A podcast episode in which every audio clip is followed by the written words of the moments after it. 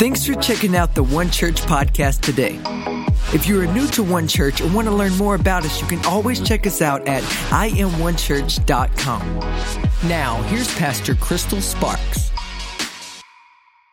Well, hey, we're so glad that you are here. Um, I feel like I've got a message that's going to encourage you and just really challenge you. Um, but before I jump into that, let's just welcome everybody in our online community. Come on, give it up for everybody who's listening all around the world.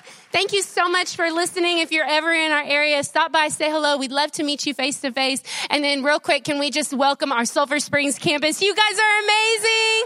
We love you so much. We're one church, two locations. And man, I love our Sulphur Springs campus. God is doing amazing things there in Sulphur Springs, Texas. So, um, I want to tell you about one college. As you guys know, we are starting a college in the fall of this year. I'm so excited about it. And on January the 30th, we actually have an interest meeting meeting that's going to happen at the hub. And you can find out all the information at onecollege.org. And I just want to like clear up something because I think a lot of people think, well, if you're going to one college, that means like you're called into full-time ministry. And that's really not true. One college is a great way for, it's a fully accredited college. So you can go through, get your degree. It doesn't mean that you're called to pastor and that's why you're going to one college, right? It's, it's a great college to go through. And then you got great leadership training that comes with it, all kinds of things that's going to make you come out not only with your degree, but we're going to equip you on every every level. And so I'm really excited about that college. Uh, Pastor Jimmy is leading that up. And so if you have any questions at all, I know nothing. He knows everything. And, uh, but if you go to onecollege.org and they also have an Instagram account, you can be able to ask questions on there. They've been putting out different information to answer things that people have been asking. I'm really excited to see what God does. Amen. As we pour into the next generation, it's going to be amazing. Well, we are in part three of our selfless series. Um, Pastor Brian's done an amazing job and I'm really excited to bring bring this word to you. Uh, we're going to be in Genesis chapter 4. Genesis chapter 4, verses 1 through 10, and I'm reading in, the Amplified translation because that's the Bible that Jesus reads. And it says, And Adam knew Eve as his wife, and she became pregnant and bore Cain. And she said, I have gotten and gained a man with the help from the Lord. And next, she gave birth to his brother Abel. Now, Abel was a keeper of the sheep, but Cain was a tiller of the ground. And in the course of time, Cain brought to the Lord an offering of the fruit of the ground, and Abel brought of the first firstborn of the flock of the fat portions. And the Lord had respect and regard for Abel and for his offering. But for Cain and his offering, he had no respect or regard. So Cain was exceedingly angry and indignant, and he looked sad and depressed. Man, that's bad shape. And the Lord said to Cain, why are you angry? And why do you look sad and depressed and dejected? If you do well, will you not be accepted? And if you do well, do not do well, uh, sin crouches at your door. Its desire is for you, but you must master it. Uh, side note, nobody else can get over your issues but you. God can want you to get over it. Everybody in your life can want you to get over it, but ultimately you have to just, you have to make the choice that I'm going to move on. And, and Cain said to his brother, let us go out to the field. And when they were in the field, Cain rose up against Abel, his brother, and killed him. And the Lord said to Cain, where is Abel, your brother? And he said, I do not know. Am I my brother's keeper? And the Lord said, what have you done? The voice of your brother's blood is crying to me from the ground. Can we pray together as we continue our time? Jesus, we just thank you that God, this is a God appointed word at a God appointed time. Father, I thank you that every ear is open and receptive. Every heart will be softened for the seed of the word of God. Father, I declare in this house that every life will be changed, that no one will leave the same. In Jesus' name. And everybody who believed it said, Amen. You know, I don't know when it happened. It happened somewhere along the way, but we were going through life and everything was great. And it was just a normal day at the Sparks house. And one day it happened and our remote was missing.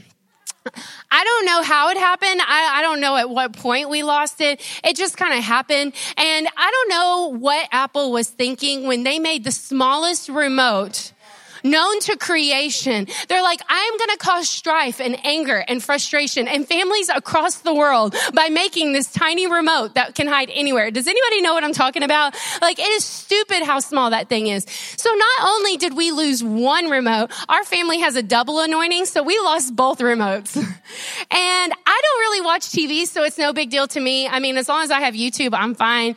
And uh, I would cancel our cable if it was up to me and it, for college football. Like, those are the only reasons reasons why we have our TV is really primarily for college football. So our remotes were gone and, you know, the blame game starts really quickly. You know, the kids are blaming dad, dad's blaming the kids. Somewhere in there, Brian started blaming me. I'm like, hold up. I'm the only person in this house who does not watch TV. Just for the record, I don't watch TV. So I know it wasn't me. So I will say that weeks went by and we just lived our lives without TV. Could we watch certain things? No, because we can't change the channel. So, I mean, there was many channels that we grew to love over this period of time. And so uh, weeks turned into months.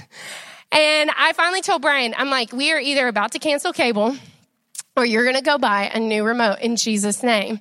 And so, and I told him the minute you buy the remote, we're going to find the other remote, right? And so he goes to Target, buys the remote. And then that day we have family coming over. So, you know, when family comes over, you try to make it look like you don't live there. You start moving stuff that you would never move. Well, I went, Brian has a recliner. Does any men in the house have your recliner? You have your chair? Um, yes, Lynn does. Thank you. Um, and so Brian has his chair. It's where he always sits. The kids aren't allowed to sit there. I'm not allowed to sit sit there. Every now and then I get permission, like on birthdays and anniversaries. Um, I get to sit in his chair. And so I went to move his chair. And when I moved his chair, not one remote, but both remotes came out of the chair.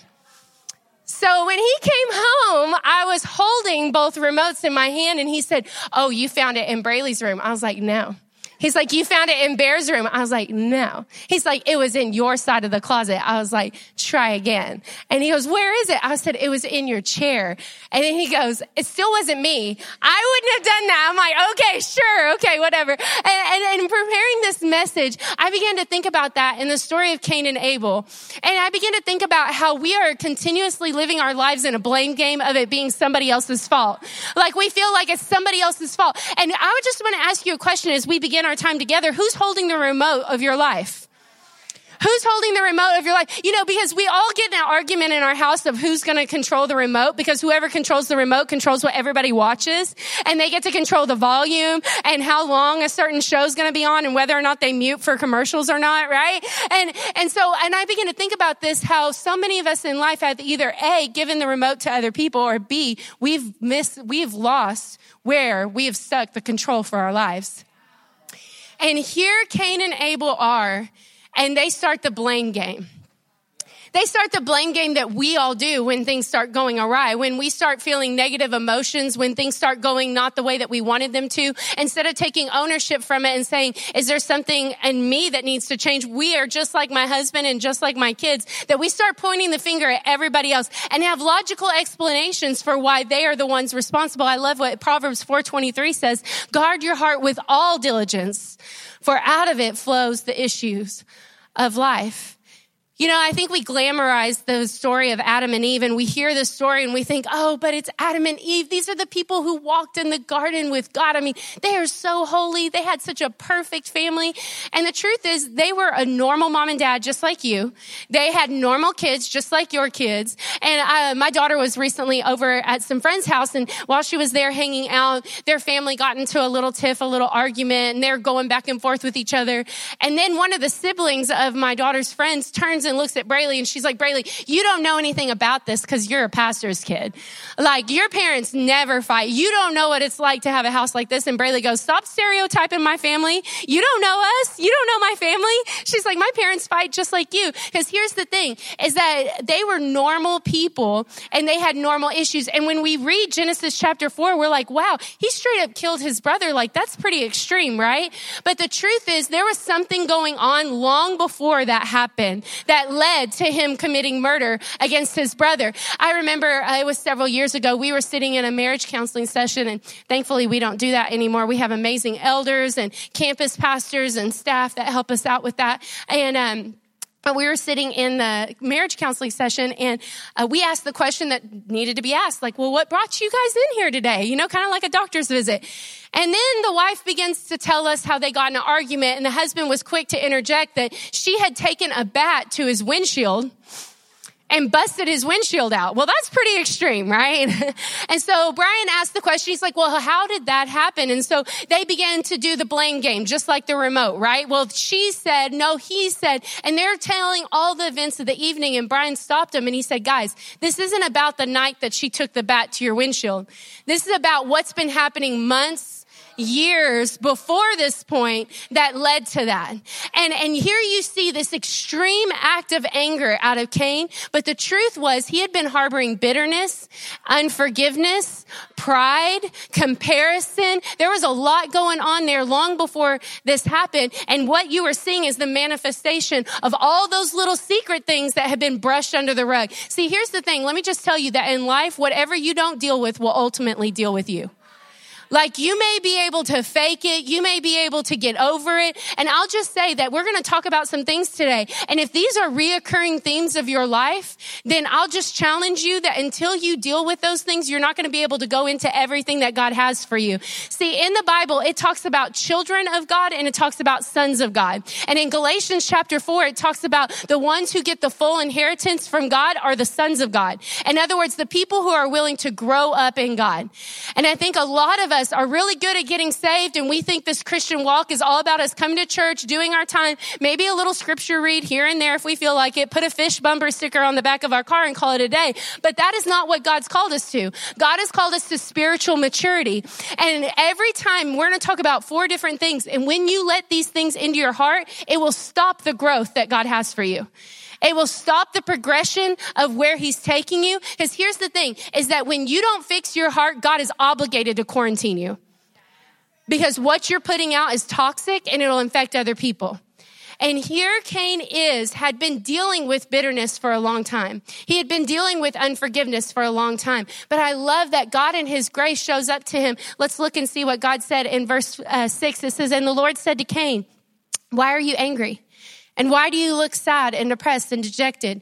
If you do well, will you not be accepted? And if you do not do well, sin crouches at your door. Its desire is for you, but you must master it. See, here's the thing is that I often have wondered why did God accept Abel's uh, sacrifice and had more favor on it than Cain's? But the Bible tells us clearly, let's look at it in verse three. It says, in the course of time, Cain brought to the Lord an offering. Verse 4 says, And Abel brought to the Lord the firstborn. See, God is a God of first. Cain was bringing to God the leftovers. You know, that's when we give to God after all the bills are paid.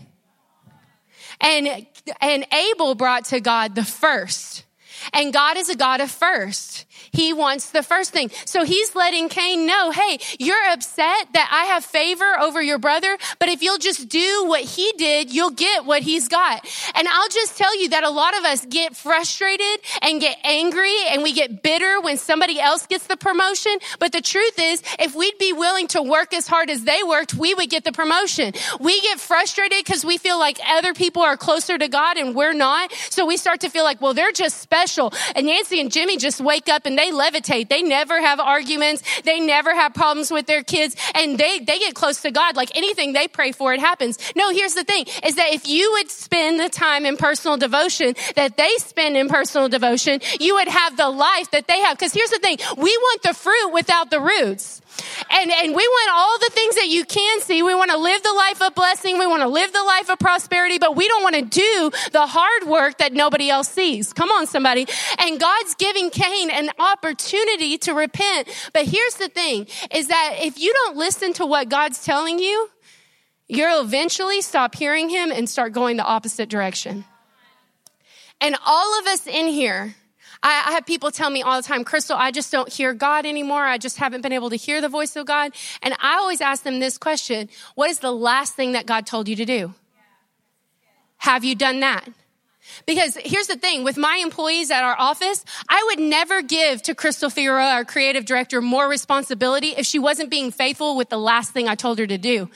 That would make me a bad employer. God's the same way. Maybe he's not speaking to you because you're not listening when he tells you things. You want him to talk to you about financial prosperity, but you won't listen to him about giving.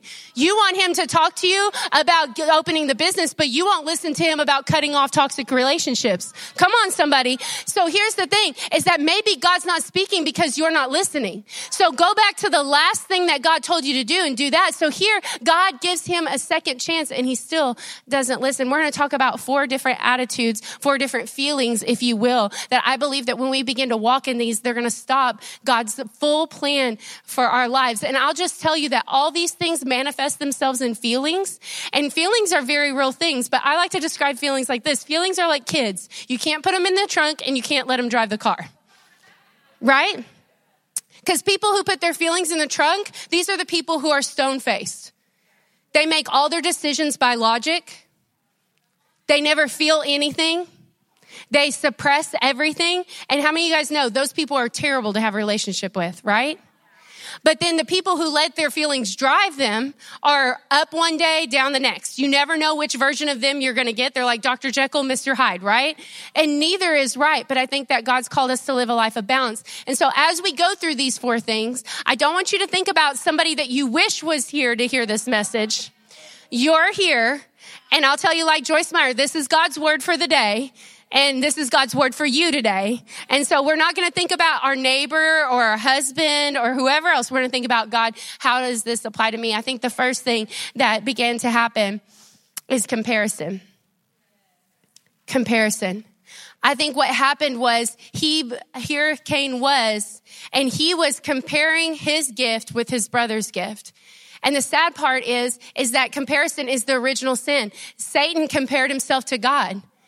Adam uh, and Eve, when they were in the garden, the way that Satan got Eve to sin is she got her to compare herself with God again, right? And you see people when they begin to compare themselves, it's never good because comparison does this. It could takes the worst of us and takes it against the best of other people. We were in a pastor's session not too long back, and we were sitting in there, and uh, the pastor was uh, the pastor was that was leading the discussion. I was sitting in the room with some of the biggest pastors in America, and uh, he asked this question of seven things that were heart issues. And he said, Are any of these seven things what you're dealing with? And we had to go around the room and we had to say which one of the seven things that we're dealing with and, and I don't have an issue wasn't an option. So it came to me and I told him, you know, I said comparison. Well, Brian, whenever we got in the car, he's like, babe, like, you're comparing yourself. Like, I'm so sorry. And he goes, who are you comparing yourself with? And he's like, he was thinking it was Joyce Meyer or Christine Caine or Bobbie Houston. And he's like thinking of all these people. And so then I told him who I've been comparing myself with and he literally laughed out loud. Like if I told you right now, you would probably laugh out loud because that's everybody's reaction when I tell them who I compare myself with. But here's the thing is that comparison never makes sense. And all comparison does is make you feel smaller than what you are. It makes you feel like you're not doing as good as you're supposed to be doing. Why? Because you're comparing the worst part of you to the best part of them. And I love what Brian said in our 21 day devotional. He brought up Cain and Abel the other day and he said, if God isn't comparing you to anyone, then why are you comparing yourself? Man, isn't that so good? Stop comparing yourself. And, and we do this in situations like, cause we'd be happy with our car until somebody gets the new car. We were happy with our house until somebody got a better house. We were happy with our wardrobe until we saw somebody else's wardrobe. We were happy with our lawnmower until we saw somebody else's lawnmower, right? I'm trying to bring it to the men. Does that make it practical? Do y'all compare lawnmowers? I know Brian does. He looks at people's tractor like, that's a good looking tractor. I'm like, words I have never said in my life. But we compare, right? And comparison always makes you dissatisfied. It makes you feel like you're not doing as good as you should be doing. The second feeling or emotion that we're going to talk about is anger. Anger. And anger is us trying to fend ourselves from everybody else. Anger at its purest root is a victim mentality because it sees everybody who comes into your life as a perpetrator and somebody who's there with ill intent and is trying to take from you. And in doing this, when we act out in anger, we try to get from other people what they are unable to give to us. We're taking out frustration from others, the other things that are going on. I remember Bear was probably three years old and he was sitting in our kitchen floor and he was trying to open up this box of snacks. And he was trying to open it. I mean, red face, just trying to rip it open. I said, Bear, if you'll just give it to me, I'll open it for you. No, I'm going to do it. And I'm like, Bear, if you'll just give it to me, like I can open it. And he was adamant. He was going to open up this box. So I sat there and I watched him and he's trying to rip it open. And I think in his mind, he thought he was like the strength of Hulk, that he could just rip the box open. Well, finally he had gone long enough that he finally did get it open. And when he did, the inside um, bag for the cereal was already open. And so when he did, cereal went flying everywhere. I mean, it flew up onto the countertops. It was in the sink. I mean, it went everywhere and there was nothing left in the box.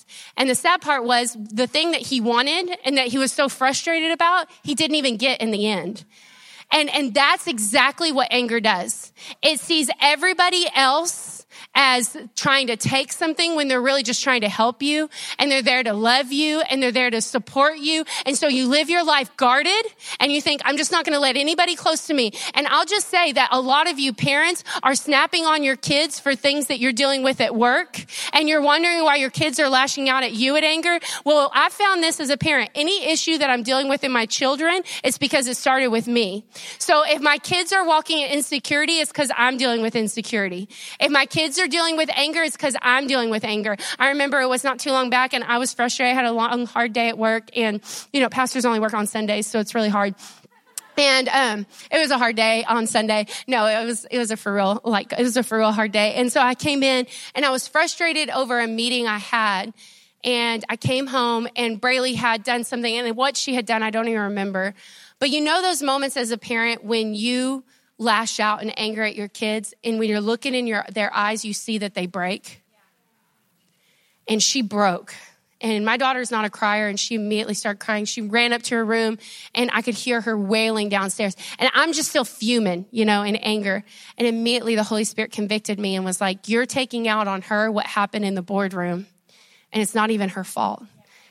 And, and I'll just say this husbands and wives, a lot of the toxicity in your marriage is because you're taking out on your wife what's happening at work. And the sad part about anger is it's a self fulfilling prophecy. Because you see everybody as a threat and uh, everybody stealing from you, you isolate and keep everybody out. And you end up living your life alone. The only cure for anger is forgiveness. It's to let it go and go, okay, there's nothing I can do about that situation. I'm not going to snap. I'm not going to sister snap on everybody around me. I'm not going to take it out on other people. I'm going to begin to deal with the issue that's going on with me. Right? Because the blessing test is when I see other people get what I want, when anger comes out of you, then you've got a heart issue. I remember it wasn't too long back and I'm to go there. We, we got an email and I usually don't see them. So when you send your hate emails, I don't get them. But by chance, um, I just somehow this one came across my desk and this person was lashing out in anger against us and, and just saying lots of mean, hurtful things. And you fix up your pool and you go on nice vacations and you and Brian don't give to anybody to help anybody. And I wanted to be like, sir, let me take my giving report and put it up next to yours. And I'm not talking about amounts. I'm talking about percentage of income. I wanted to say that, but that was pride. And I was like, okay. But then come to find out, I remembered the last conversation I had with him and he's struggling financially. His marriage is falling apart. And he's looking in the window at our house. And because he feels like he can't have what we have, he wants to take away what we have to make him feel better. And that's what anger does. It isolates and it makes you feel threatened when somebody else gets what you wanted. The next one, are we getting something good out of this? Unforgiveness. True forgiveness is this it's giving up all hope that things would have turned out differently. When we live our lives with unforgiveness, let me just tell you that unforgiveness does not just stay quarantined to one area or one location. It will bleed into every relationship. I was counseling a young man one time and uh, he had tons of unforgiveness towards his biological father. His biological father was a drug addict was abusive to his wife and children and had done lots of hurtful, terrible things, um, couldn't keep a job, all kinds of awful things. And I'm sitting there talking to this young man, 31 years old. He's a drug addict, abusive to his wife and children. can't hold down a job. See, unforgiveness is worship. You worship your pain. And the Bible says we become like what we worship. So without knowing it, when we harbor unforgiveness towards that parent that hurt us, we, without knowing it, replicate the same behavior to our children because you become like what you worship and you got to let it go. I was raised in an extremely verbally and physically abusive um, home, and lots of horrible things happened to me. Things that I can, I, I can't even explain to you how painful it was. And here's the thing nothing I do on this side of eternity will ever get back my childhood. And at the age of 20, God told me, He said, if you'll trust me, I'll give you the childhood that you wish you had at nine. I'll give it to you now. And at 21, my mom met a guy and his name is Abo. And uh, he, she got married to him. He's my stepdad, adopted me as his daughter. And he's who I call my dad now. And he's the dad I always wanted as a little girl. And people ask me all the time, Crystal, why do you love Disney so much? You always go to Disney, which side note, next Sunday I'm leaving to Disney. So if you, if that offends you, unfollow me now. But I love Disney because this, every time I walk in there, I'm able to feel like the kid I wanted to be. I didn't know that joy as a child. So now at 25, I've been 25 so many times, I'm good at being 25. I get to walk in it now. And see, forgiveness is this, is giving up all hope that things would have turned out differently and is trusting that God's going to pay back everything that you lost. And now instead of just living a short uh, 18 years of childhood life, I get to live the rest of my life with childhood joy. And I feel like I treasure my dad more because I know what it's like to not have a dad. And I feel like I appreciate him more because I know what it's like to not have loving texts. And I know what it's not like to not have those loving texts and, and uh, phone calls and, and knowing what it's like to love Father's Day. And this is what I'm saying. I would have never gotten that if I walked in unforgiveness because my mom would have married him and I would have resented him still for the pain that he never did to me. And you got to begin to let it go and to move on. The next feeling that we have is pride. God's decision to forgive us cost him his son. Our decision to forgive only costs us our pride.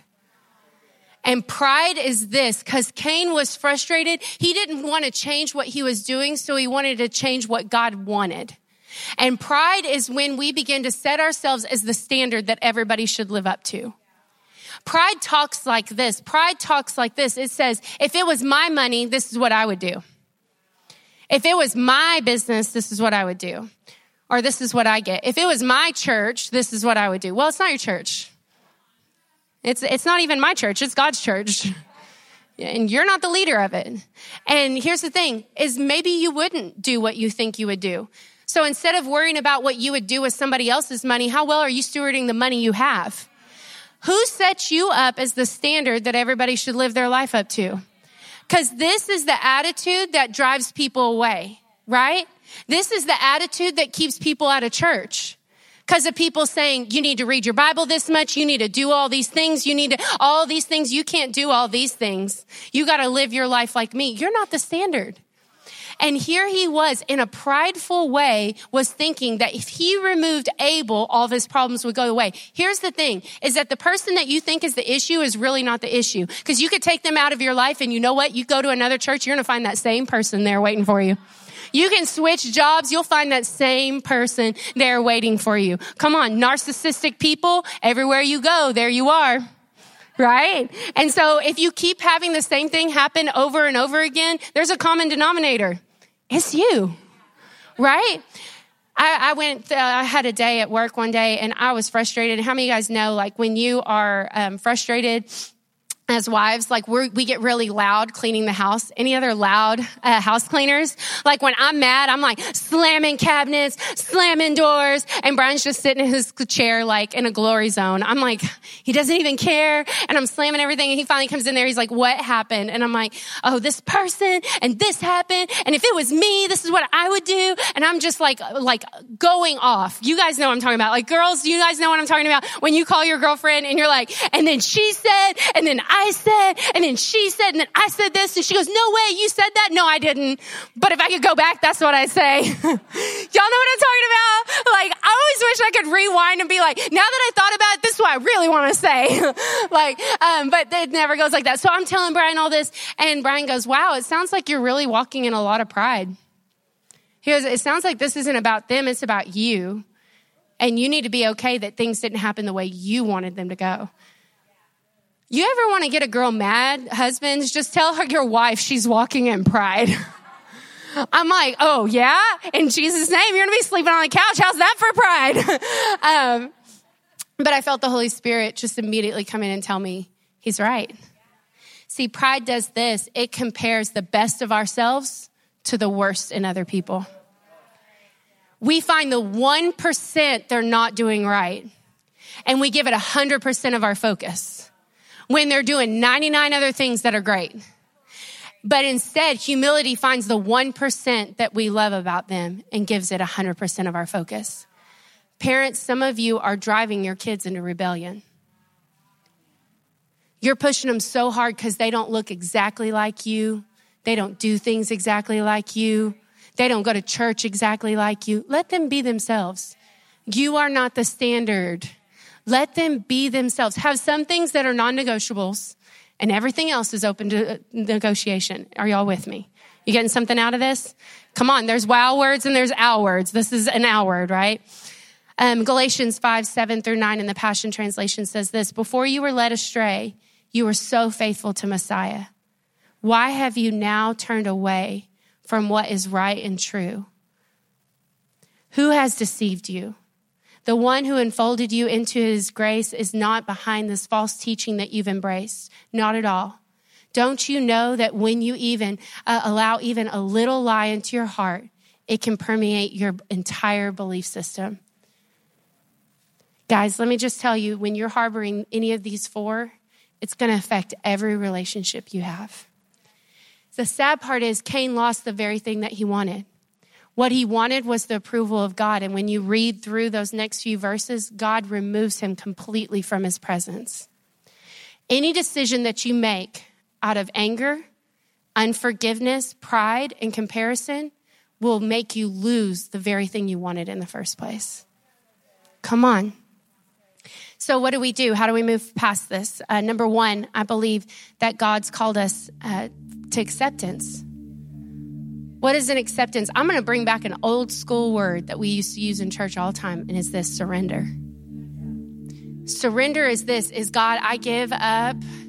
Lord, I thank you. I accept the situation exactly how it is and exactly where it is. You quit trying to get back what isn't and you quit trying to make it what it's not. And you just say, okay, this is the hand I've been dealt. What am I going to do with it and move on? It's true surrender. The second thing is compassion. Compassion on two levels. I think you've got to have the compassion for the person who did you wrong. You know, I often think about my dad. My, my biological dad was raised in an abusive home. He didn't know what it was like to love. I have so much compassion for him because he only was repeating the cycle that had been done for him. But with me, in Jesus' name, that cycle stops. And instead of resenting him, I have compassion for him. But then it's compassion on the second level is forgiving yourself, letting it go. Some of you keep going to God and asking for forgiveness for things that He's already removed. I love that the Bible says the minute that we ask for forgiveness, He removes our sins as far as the east is from the west. And we keep going to God, reminding Him of the shortcoming, and He's going, I already forgave you of that. It's time to move on. You got to have compassion on yourself. The third thing I think we need to do is ownership. And ownership asks this question How can I grow from this?